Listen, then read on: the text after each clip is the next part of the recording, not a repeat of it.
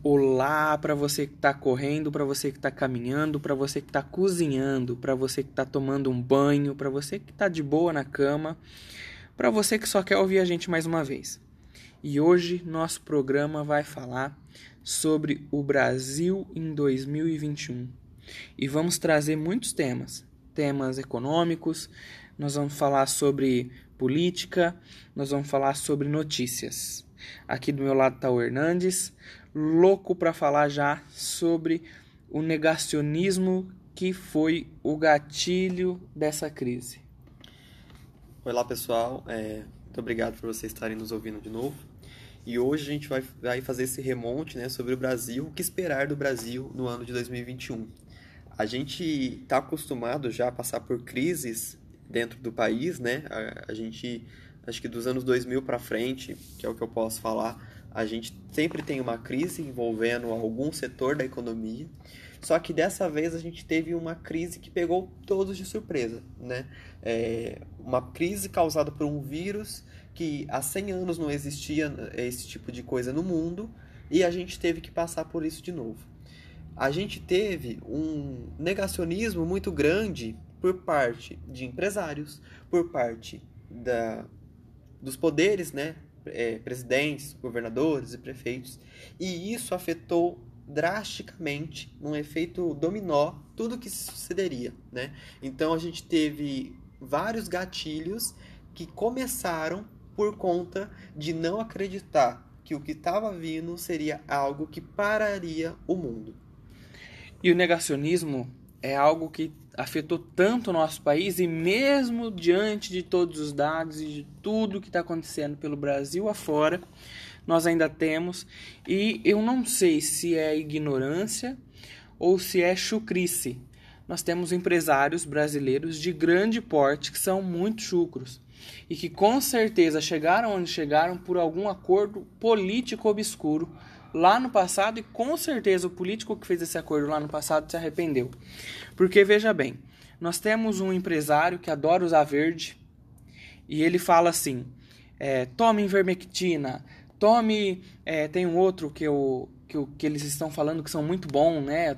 Um tratamento para prevenir contra o coronavírus que funciona, que é um tratamento nota mil. Ele deve fazer o tratamento porque ele recomenda. Mas ele pegou o Covid e ele foi internado. Por que, que ele não foi no hospital público do governo que ele tanto apoia? Por que será que ele foi no hospital particular? Será que ele ficou com medo de faltar oxigênio? E aí, aonde entra a chucrice desse ser? Primeiro, ele está é, apoiando, divulgando amplamente pelos seguidores que tem e que devem é, alimentar dentro de si é, o mesmo negacionismo que ele, né? Talvez não a falta de conhecimento, mas o negacionismo. O negacionismo, muitos psicólogos, eu andei pesquisando, explicam que o negacionismo, às vezes, por medo de algo, a pessoa nega aquilo. De tanto medo que tem, de tanto pavor que tem. Mas ele vai além do medo. É, o negacionismo dele é um negacionismo é, crônico, que está impregnado nele, que chega a exalar pelos poros dele, porque ele ignora todo o conhecimento que existe acerca disso a ponto de dizer que a vacina não é algo bom, a ponto de, de, de, defender esses tratamentos antes da doença como forma de prevenção que são cientificamente ineficazes. E ele não entende que quanto antes da vacina chegar, melhor. Porque quanto antes a vacina chegar, antes os funcionários dele vão voltar a trabalhar, antes as lojas deles vão voltar a estar cheia. Então ele devia lutar pela vacina e não por um tratamento cientificamente comprovado ineficaz contra essa doença. Eu não consigo compreender o, o porquê desse negacionismo. Não é uma coisa lógica. Se eles é, reconhecessem a doença e reconhecessem a vacina e a importância da vacina, talvez grande parte da população brasileira já tivesse vacinada e nós já estivéssemos nos preparando para voltar à normalidade, dentro de dois, três meses e não dentro de um ano, como está sendo. Isso afetou, como nós conversamos no nosso programa anterior, drasticamente, drasticamente a educação e o futuro do nosso país. E com certeza afetou as empresas. E afetando as empresas, afeta o trabalhador, o cidadão, afeta indescritivelmente as empresas. E nós vimos muitos absurdos referentes às empresas. Nós tivemos muitos empresários como esse que causaram esses absurdos. E, e assim, é indescritível o ano das empresas de, em 2020. Quando a gente para para pensar nesse mesmo empresário, a gente sabe que é uma pessoa de cunhos políticos muito grande e que com certeza tem várias ligações que fogem do nosso conhecimento, né? E para sustentar tudo isso, essa grandeza que houve até agora, esse discurso tem que se manter, porque senão alguma coisa iria dar errado, né? E quando fala dessa questão de tratamentos não oficiais, é, a gente sabe que é, isso não é recomendado pelos médicos, né? Se você chegar num hospital hoje com sintomas da Covid e o médico, por conta de questões de ética médica, de tudo mais, ele não pode te falar para te receitar aquele remédio para tratamento, como ele receita outro para outra doença. Se ele for te receitar aquele medicamento, tem que ser com sua autorização formal por escrito, porque não é testado, não é comprovado é, tem que partir muitas das vezes da pessoa pedir para o médico passar aquele medicamento. Né? E a gente vê que para um medicamento que não tem comprovação, que não, não ajuda em nada, muito pelo contrário, ele, ele causa outras doenças crônicas, eles queriam que a população tomasse a todo custo, né? E não adiantaria nada. E esse empresário, quando a gente começa a falar na questão de empresa, é, fez coisas assim absurdas para manter o negócio dele funcionando. Né? Por mais que ele trabalhe com site, ele, o foco dele é a, é a grande loja, né? a pessoa ir na loja, pegar o produto e ir embora. E ele tem vários colaboradores e várias lojas pelo país. Muitas cidades adotaram lockdown, governos e tudo mais, e só permitiram serviços essenciais funcionando. O que essa pessoa fez para converter a loja dele em serviços essenciais, instalou duas, três gôndolas de produtos de mercearia. Então ele começou a vender na loja dele, além de roupas, eletrônicos, tapetes, coisas de casa, óleo, arroz, feijão, coisas de mercearia, produtos que não se estragavam, que a pessoa poderia comprar, porque numa eventual fiscalização ele falaria: "Não, eu sou uma multiloja", né? Não é a mesma coisa de quando você vai a um hipermercado que o foco dele, 80% é comida e 20% é televisão, geladeira, celulares, né? O, de, o caso dele era ao contrário. Era um, era um, mercado, era um mercado hiper, né? Seria o contrário.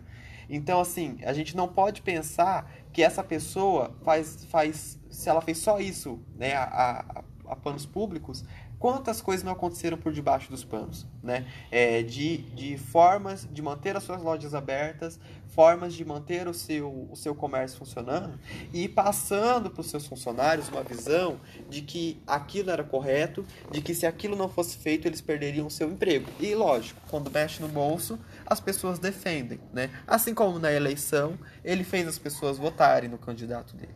E quando a gente pensa em outros tipos de empresa, ramificações, o que a pandemia trouxe? Ela trouxe a falta do convívio com, com as outras pessoas, né? Você não poderia mais se aglomerar. Quando você não pode mais se aglomerar, é, você não pode mais ir numa loja, você não pode mais ir a um shopping. Então, serviços que precisam desse tipo de contato foram muito prejudicados. Não tinham uma estrutura, né? O que não parou no país? As fábricas, né? Muitas fábricas de serviços essenciais continuaram funcionando, mas os grandes escritórios, os setores administrativos tiveram que se reinventar. E aí veio o home office, né? Para muitos de, dessas empresas. Hernandes, muito, muitos acham, né? Eu, eu não, não, particularmente não acho ele muito patriota, né? Mas muitos acham. É, tanto que eu, eu não vi nenhum Cristo Redentor, nenhuma releitura da estátua de Cristo na porta da loja dele, né? A referência dele é internacional, a homenagem dele é internacional. Ele não decidiu em momento algum homenagear o Cristo lá do Rio de Janeiro. Ele quer mais é homenagear o pessoal lá de fora. Mas são empresários como esse que prestam um desserviço ainda maior ao nosso país. Porque esse empresário, inclusive, está sendo investigado é, por fake news, no inquérito da fake news, presidido pelo ministro Alexandre Moraes no STF. né? Nós vemos diariamente ataques ao ministro nas redes sociais, que eu acredito que não seja um bom ministro. Ele foi secretário, filiado ao partido, com certeza não é uma pessoa imparcial. Foi indicado num momento político tenso, um, um, acordo feito entre um partido e o, o então presidente da República, Michel Temer, né, para que o, o Michel Temer conseguisse barrar dentro do Congresso as investigações contra ele. Foram imprescindíveis a votação desse partido, é, ligadíssimo ao Alexandre de Moraes. Então, assim, eu acredito que é muito suspeita e não vejo é, de forma saudável a indicação do Alexandre de Moraes para o STF, mas enfim, foi feita. E dentro do que é racional, nós devemos respeitar o trabalho dele. E dentro da racionalidade, nós vemos é, inúmeros ataques a ele, a outros ministros, a outras esferas do poder, ataques à democracia e muitos desses ataques feitos por robôs, financiados por empresários como esse, como esse. Ou seja, nós temos as redes sociais é, infestadas de notícias erradas, de notícias fantasiosas para poder manipular a população e tudo isso financiado por empresários. Qual será o objetivo desses empresários em financiar esse tipo de coisa? É, o objetivo que eles devem estar buscando, com certeza, é algum tipo de é, su subsídio, né, algum tipo de, de, de, forma de conseguir algo do, do, dos governantes, né? seja numa isenção, seja num tipo de legislação. Hoje, por exemplo, quando a gente fala da questão de saúde suplementar, né, operadoras de saúde, se você pegar muitos dos donos, presidentes, eles são altamente ligados com pessoas próximas ao Ministério da Saúde, né, que são as pessoas que mandam na ANS. E, são, e é a ANS que regula o setor, que vai falar que procedimento você pode ou não fazer, que vai calcular o índice de reajuste. Então existe um toma lá da cá desses empresários de vários setores para garantir recursos e garantir que o seu negócio continue sendo lucrativo. Por mais que vendam uma ideia de benefício para o consumidor, o, o, é o contrário que acontece, é para que ele seja lucrativo, né? E aí quando a gente começa a pensar na questão da pandemia, dos empresários, tá, eu vou ter que fechar o meu comércio, eu pago meus impostos. É, o que, que o governo vai poder fazer por mim? Demorou quase três meses para o governo dar uma um fôlego, uma atitude, uma ação para esses empresários, né? E, e, são os empresários, as empresas que fazem a economia girar. Então, assim, entre todas as prioridades, claro que não tem como numa pandemia elencar, mas todas tinham que ser tratadas com extrema urgência, né? E os empresários, assim como a saúde e a educação, foram ficando para o final da fila. Eu não consegui entender qual era a outra prioridade número um do governo que não sustentar o seu país numa situação dessa. E aí esse empresário que se viu tendo que fechar as portas, seu faturamento caindo, as pessoas não comprando mais seus produtos, o Brasil não é ainda um país tão ligado no e-commerce, é, ele precisava de ajuda. O país é um, o Brasil é um país muito fabril, muito agrícola e ele precisava de ajuda. O governo demorou para dar essa ajuda e foi uma ajuda que não foi satisfatória. Ele permitiu parcelar as férias do funcionário só pagar no final do ano, ou então é, é, reduzir a jornada e ele pagava uma parte do salário do funcionário, mas que sairia de uma possível do, do seguro-desemprego desse funcionário, que não era garantia nenhuma, porque quantos funcionários depois não foram demitidos quando acabou esse subsídio e perderam seu seguro-desemprego que já havia sido utilizado. Então, para para muitos, muitos empresários, foi um tiro no pé a falta de auxílio que o governo deu. Mais do que um tiro no pé no, do empresário, foi um tiro na cabeça do trabalhador. Tá? É, o tiro no pé, o empresário vai se reerguer, mas na cabeça, não. Eu acredito que o, o governo deixou muito a desejar. Nós vimos que em 2020, é, tardiamente, tivemos auxílio emergencial a um valor irrisório. Imagine você, se você tem, por exemplo, é, eu conheço muitas pessoas que o marido e a mulher é motorista de van escolar. Dentro daquela residência, apenas uma pessoa, por ser casada, poderia receber o auxílio emergencial. A mulher, por ser casada, não poderia receber 600 reais, poderia receber 300. Aí você calcula comigo. Uma van tem 16 lugares, mas vamos colocar que ela não, não carregue 16 pessoas. Vamos fazer uma conta um pouco mais simples. Ela carrega 10 pessoas no turno da manhã, 10 no turno da tarde e 10 no turno da noite. Ela faz 3 mil reais por mês, cobrando 100 reais de cada aluno, e o marido dela 3 mil reais por mês. Eles faziam 6 mil reais por mês. Com o início da pandemia, com o início da pandemia, eles passaram a receber 300 reais por mês. Você acabou de falar 5% do que eles recebiam. Com 300 reais por mês, tendo que se locomover, tendo que se alimentar, tendo que pagar água e luz, que são tarifas é, extremamente caras no nosso país, e tendo que se vestir, tendo que viver. Essa pandemia por conta do despreparo, por conta da falta de tato e de sensibilidade do nosso governo com a população, porque o Shrek que está lá no Palácio do Planalto não sabe o que é isso. Por conta de tudo isso, a nossa população não viveu 2020, ela sobreviveu. E 2021 tem tudo para ser igual ou pior porque a previsão da população toda vacinada é dezembro. Nós temos uma segunda onda tão alarmante quanto a primeira, uma população totalmente é, sem consciência do que está fazendo, indo às ruas e aglomerando, e um governo ainda insensível às necessidades da população, porque a continuidade do auxílio emergencial ela não está sendo nem mesmo discutida se vai ser feita e de que forma vai ser feita.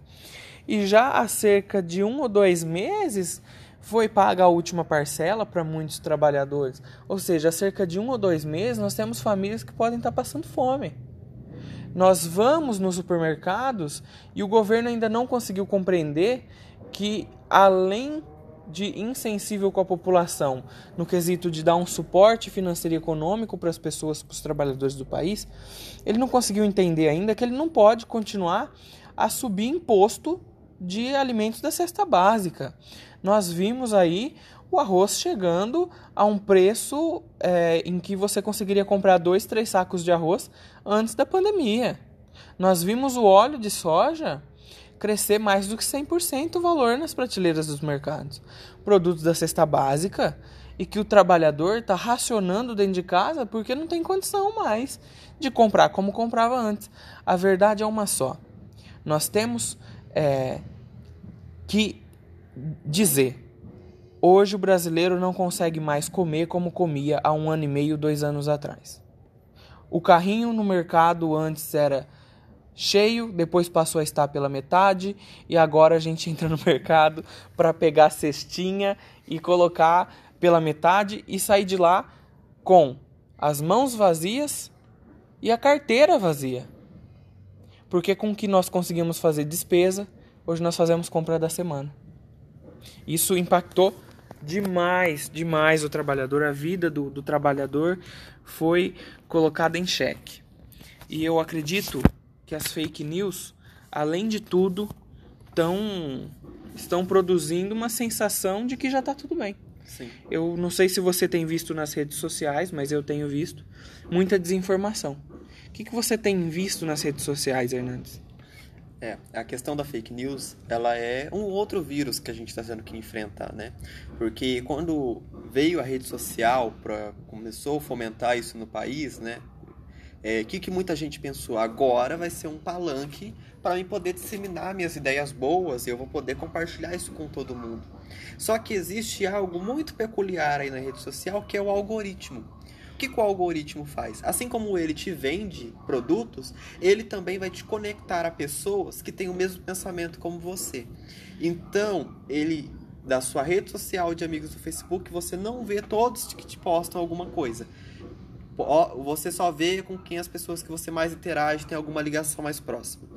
E essas postagens de fake news acabam se disseminando dessa forma. A pessoa posta aquela fake news, a pessoa que ela tem mais contato por conta do algoritmo, na maioria das vezes pensa como ela, recompartilha e a rede cresce. Então, por mais que você tente lutar muitas das vezes postando a informação correta, aquilo não acaba, não acaba chegando a todas as pessoas. Hoje as redes sociais, Twitter, Facebook, Instagram, tem um recurso de verificar as postagens. A gente chegou em um nível de ter que validar, fazer um cheque de cada tipo de notícia, postagem veiculada. E aí, quando é identificado uma fake news, vem uma informação, um, um alerta de que aquela informação é falsa.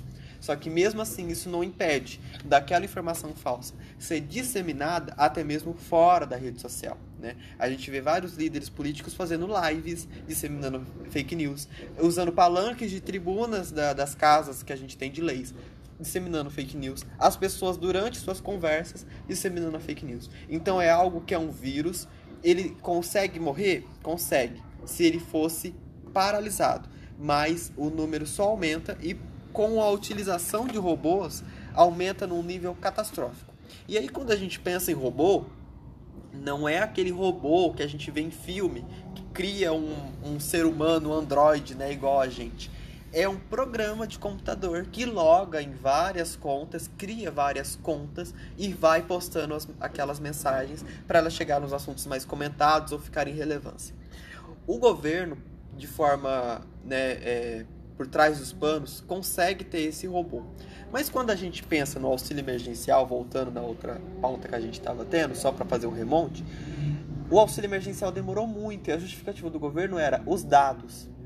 Um país do tamanho do Brasil, em que a maioria dos brasileiros tem acesso a uma conta de Facebook, tem um WhatsApp na mão, esse brasileiro não está na base de dados do governo e o brasileiro recebe PIS, ele recebe Bolsa Família, ele tem um CPF, ele tem uma carteira de motorista, mas o governo não consegue unir esses dados. Mas ao mesmo tempo ele tem um robô para publicar fake news. E esse mesmo brasileiro que tem um WhatsApp, tem um Facebook, tem um Instagram, muitas vezes não tem nenhuma conta bancária. E o governo não se preocupa em dar uma conta bancária para essa pessoa menos assistida.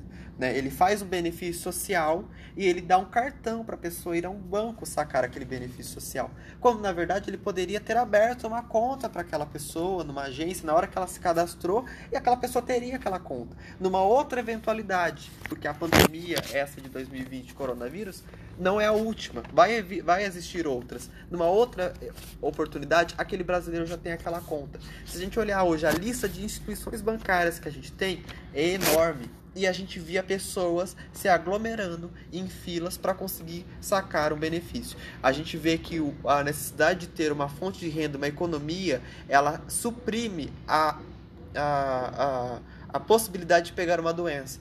Porque para aquelas pessoas ali era mais primordial receber aquele dinheiro, por mais que pouco, para garantir a sua subsistência do que a possibilidade de pegar uma doença. Né? Muitas pessoas sem máscara, se aglomerando, mas enfrentando fila, chuva e sol para conseguir sacar aquele dinheiro. Então, assim, é um despreparo muito grande do governo de não ter os dados, de não ter as informações, de não cuidar das pessoas. Né? É uma coisa básica. O brasileiro hoje ainda tem o hábito de sacar o seu salário, pegar um boleto e ir até uma lotérica pagar o seu boleto, sendo que ele poderia fazer isso de forma é, digital, né? E aí, se a gente pensar que existe uma parcela da população que realmente não tem acesso a nada digital, ok.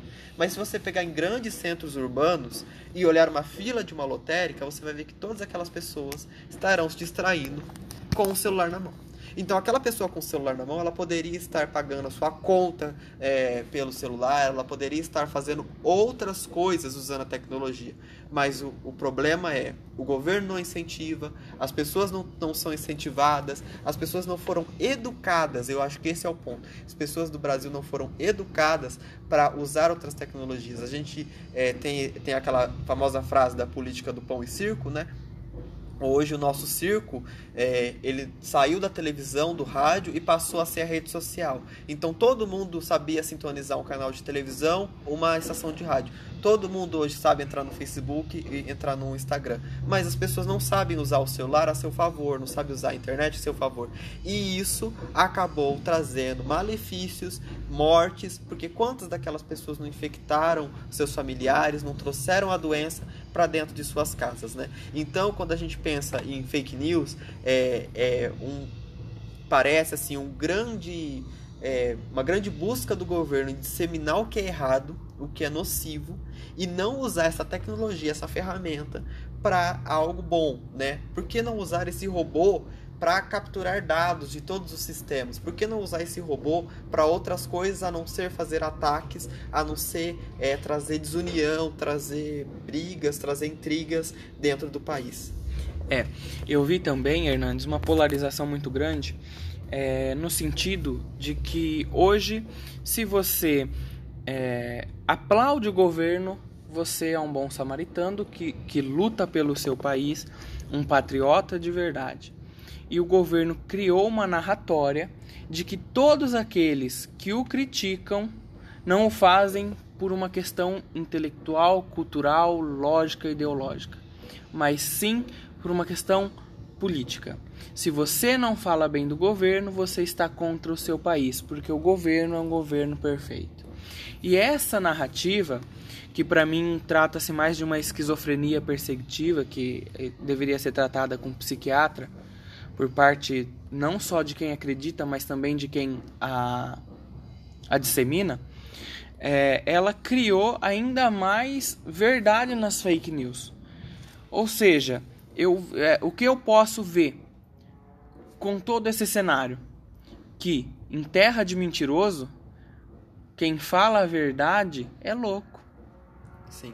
E, e é meio que como se o, o nosso presidente hoje ele fosse é, de volta à monarquia, né? Como, essa, como a gente lê em dados históricos antigos, o rei, a palavra dele era o que valia. Você tem que concordar, senão você está passível de ser preso, hostilizado, morto. Né? E hoje a gente tem, não com tanta velocidade, mas a gente tem isso, né? Ai de quem, numa fila, é falar mal de, do, do governante maior que a gente tem hoje. Ai de quem postar algo contra ele. Ai do jornalista que falar. Esse vai ser bombardeado, vai ser perseguido, e a gente tem hoje uma visão de que ele fala: não confie na imprensa, não confie em ninguém apenas em mim. Eu sou a fonte irrestrita de conhecimento verdadeiro e de boas práticas políticas, de bom costume, de tudo mais. Então, é um ser é, é, mitológico que foi criado, né? Quando a gente fala que ele, ele se refere muito como mito, se a gente pega no remonte do que é um mito, o mito não existe, né? O mito é uma história falsa. Então, se ele mesmo se chama de mito, a gente já tem a clareza aí, e ele mesmo nos falando isso, que é algo e, e, verdade, não é, não é verdadeiro, não existe. E eu vejo, Hernandes, também que em meio à, à crise sanitária de saúde que o mundo todo vem enfrentando, eu vejo em muitos países, é, tirando os Estados Unidos até pouco atrás com Donald Trump, eu via em todos os países, ou na grande maioria, um espírito de conciliação, de união, de respeito, de educação entre os líderes, entre a imprensa, é, no relacionamento deles, entre os, os poderes instituídos naqueles países. No nosso país é totalmente ao contrário. Nós tínhamos um presidente que lutava arduamente contra o presidente da Câmara e do Senado, culpando eles por tudo de ruim que acontecia ou por tudo que o governo não conseguia fazer. Nós temos um presidente que ele não conseguia sequer respeitar e dialogar com a imprensa. Ele podia usar a imprensa como uma ferramenta do governo para é, trazer informação, para disseminar coisas boas para a população nesse momento que a população está tão fragilizada. E ao invés disso, ele promoveu várias guerras internas dentro do nosso país e várias guerras externas com líderes de outros países. Nós tivemos um, um, um problema diplomático enorme com a China. E esse problema diplomático foi resolvido por uma pessoa que tanto é capaz que conseguiu resolver, mas que não era a função dela e, e que é, está se promovendo politicamente por conta disso, que é o João Dória. O João Dória resolveu um problema diplomático causado pelo nosso presidente, pelo ministro de Relações dele, que não deveria existir, porque hoje o Brasil depende imensamente da China para insumo de vacina. Então, eu vejo assim, um, é difícil você compreender como que um presidente que não respeita é, os filhos dele, ele falou que a filha dele foi uma fraquejada, que não respeita a imprensa, que não respeita os profissionais da saúde, o cientista e que quer ser idolatrado, eu não consigo mesmo entender como que o, o brasileiro pode esperar qualquer tipo de sensibilidade desse governante. E o mais, é, uma das coisas assim que é, é fundamental que a gente tem em mente é que ele ignorou toda a ciência. Agora o Marcos Pontes está desenvolvendo vacina. Olha o absurdo. Marcos Pontes lá de Bauru, né? É, que nunca pisou em nenhum planeta fora da Terra, está desenvolvendo vacina. Eu acredito que o nosso presidente deveria primeiro perguntar para o Marcos Pontes e pedir para o Marcos Pontes explicar para ele o porquê que a Terra não é plana para depois pedir uma vacina. Porque um presidente que acredita que a Terra é plana não pode falar em desenvolver vacina. E eu nem esperava que ele respeitasse a ciência depois de ouvir ele dizer várias vezes que a Terra é plana. Sim. É, a gente, se a gente parar para pensar, tem questões muito primárias, né, muito simples, que acabam passando desapercebidas, né? Essa história mesmo do Marcos Pontes é uma uma, uma coisa que seria muito cômica se não fosse verdade, né? A gente hoje, o Brasil não consegue ter estrutura para desenvolver vacina ou mesmo para produzir as vacinas porque a educação, os laboratórios foram sucateados, né? As, as nossas universidades, nossos centros de pesquisa, hoje a gente tem muita, tem se falado muito de Butantan e Fiocruz, mas a gente, se a gente pegar, são, são instituições que ficaram defasadas por muito tempo, que já sofreram com incêndios, com coisas do tempo, que não foram dadas a, a mesma a mesma importância que se dá para outras coisas menos importantes no país, né? E aí, quando a gente pensa no Bolsonaro falando do, do dos outros países do mundo, é, a impressão que soa para nós é que nós somos a maior potência mundial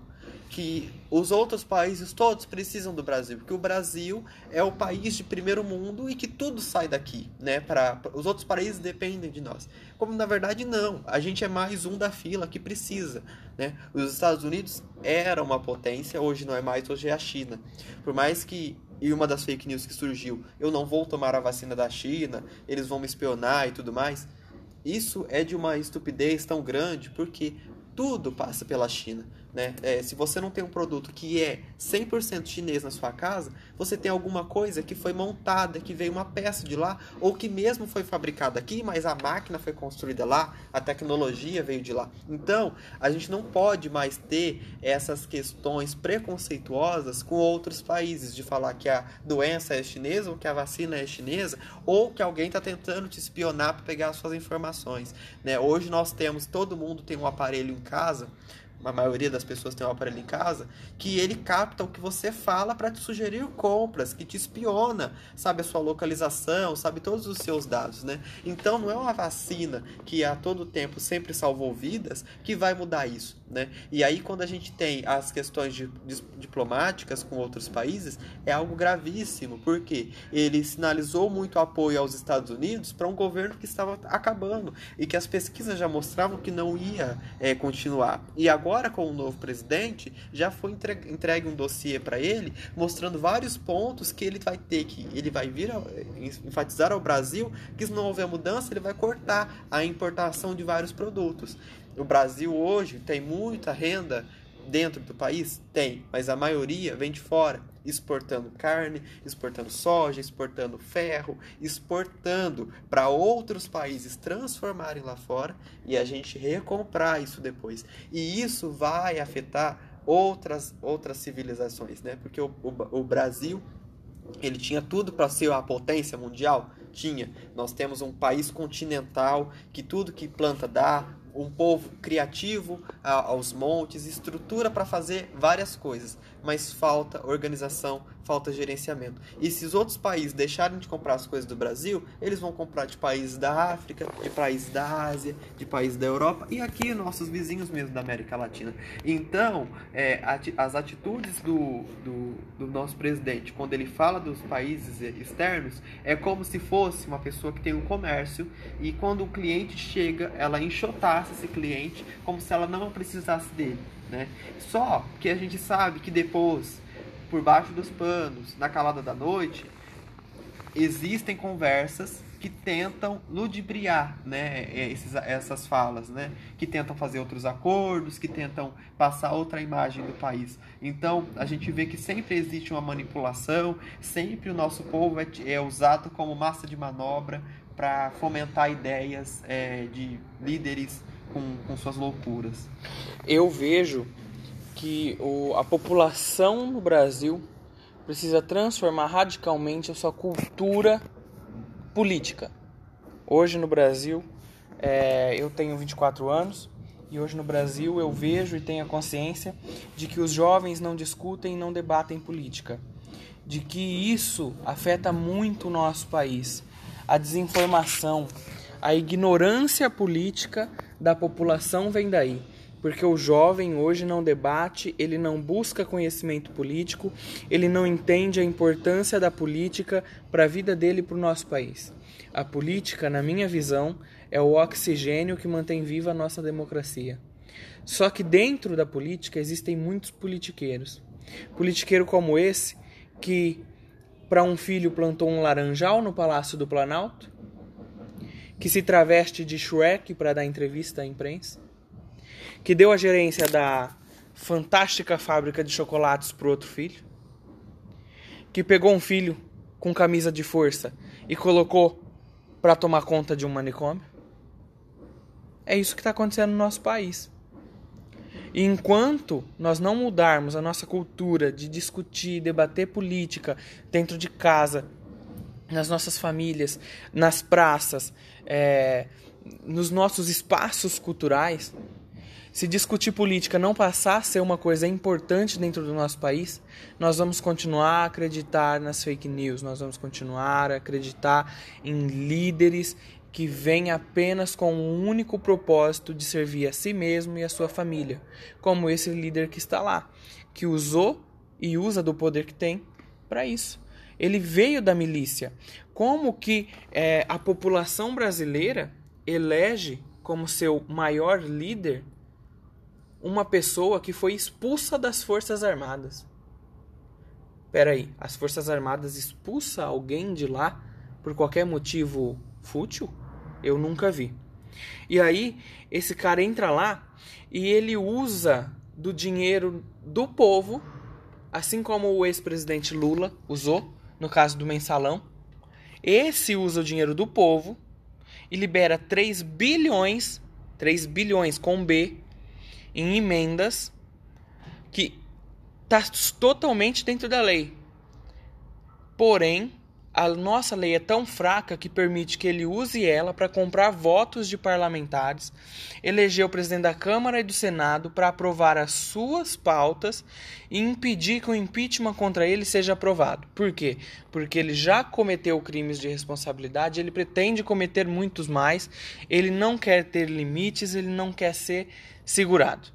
E aí ele elegeu esse presidente da Câmara e do Senado, fazendo uma festa enorme com dinheiro público, e depois esse presidente da Câmara que ele elegeu, colocando é, figuras é, que são ícones é, ao contrário né, do, do, do, do, que representam dentro do cargo que estão ocupando dentro da Câmara, como a presidente da Comissão de Constituição e Justiça, a secretária da Mulher, que é a Flor de Lis, né?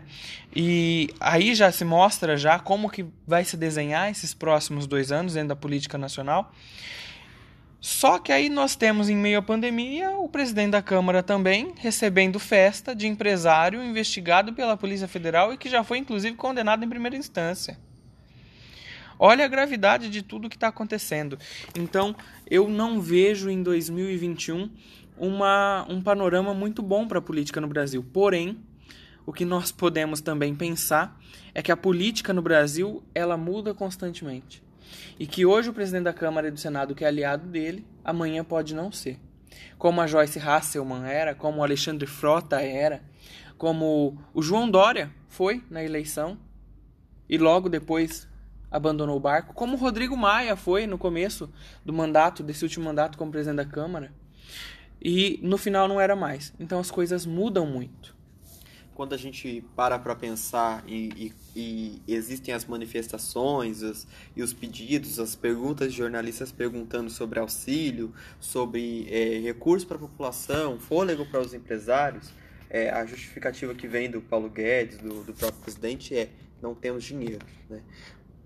E aí, quando a gente para para pensar nessas emendas liberadas de, de bilhões de reais, esse dinheiro poderia ter sido usado para insumos da vacina, ele poderia ter sido usado para uma parcela de auxílio emergencial poderia ter sido usado para fomento de economia né, para o país. E isso foi usado para garantir uma estabilidade governamental. Não que esse governo seja é, estável, né? Ele, o que ele tem mais é estabilidade mesmo, né? A todo dia estão tentando chacoalhar o governo. Eu acho que a gente, desde essa eleição, todo dia que você liga numa, num canal de notícia ou pega um jornal, é, tá se falando alguma pauta ligada ao governo, algum absurdo dito, algo é, extremamente cabuloso falado, né? Então a gente percebe que o foco é, é outro, não é ajudar as pessoas. E os próprios deputados e senadores que se deram ao trabalho de receber esses valores, para usar esses valores, para mandar para cidades, para as outras obras que não são necessárias nesse momento, são cúmplices desse, desses atos, né? Eles que fizeram vista grossa em vários momentos, eles que fizeram é, fecharam os olhos para vários tipos de coisas que aconteceram e que até mesmo para o processo de impeachment que poderia ter surgido, eles não foram atrás, né? E hoje, é, na, no atual momento, fica difícil a gente pensar que isso vai poder acontecer. Há uma esperança, mas fica um pouco difícil de pensar que isso vai acontecer. Para concluir, para concluir, eu acho muito importante concluir, é, não com uma reflexão hoje, mas com um fato. Em meados de 2014, eu participei e o Brasil todo participou de muitas manifestações pelo país, é, pedindo muita, pedindo muito por uma reforma política no nosso país, é, pedindo mais para a educação, mais para a saúde, mais para a segurança. Eu participei dessas manifestações. E nessas manifestações, aqui em Ribeirão Preto, é, um jovem morreu atropelado. Um jovem morreu atropelado. Aconteceram vários fatos por todo o país, mas essas manifestações aqui em Ribeirão Preto, houve um homicídio. Isso me marcou muito. Eu estava nessa manifestação. Muitos estavam, não, não eram poucas pessoas, eram muitas pessoas. Nessas manifestações, o que, que muitos falavam e na época infestaram as redes sociais dizendo: o gigante acordou. O gigante ainda não acordou. Não acordou. Porque uma presidente foi impeachmentada, não houve reforma política, um criminoso usurpou a presidência da República um miliciano foi eleito, um ex-presidente foi preso por meio de um conluio. Uma pandemia assolou o país em meio às brincadeiras com laranja, chocolate, em meio à falta de respeito e educação dos nossos governantes, em meio à picuinha e guerra entre eles. E sabe o que aconteceu? A população está toda em casa, atrás dos seus computadores, criticando ou quem apoia o governo ou quem não apoia, mas as ações não existem. O gigante nunca acordou. O gigante está mais adormecido do que nunca.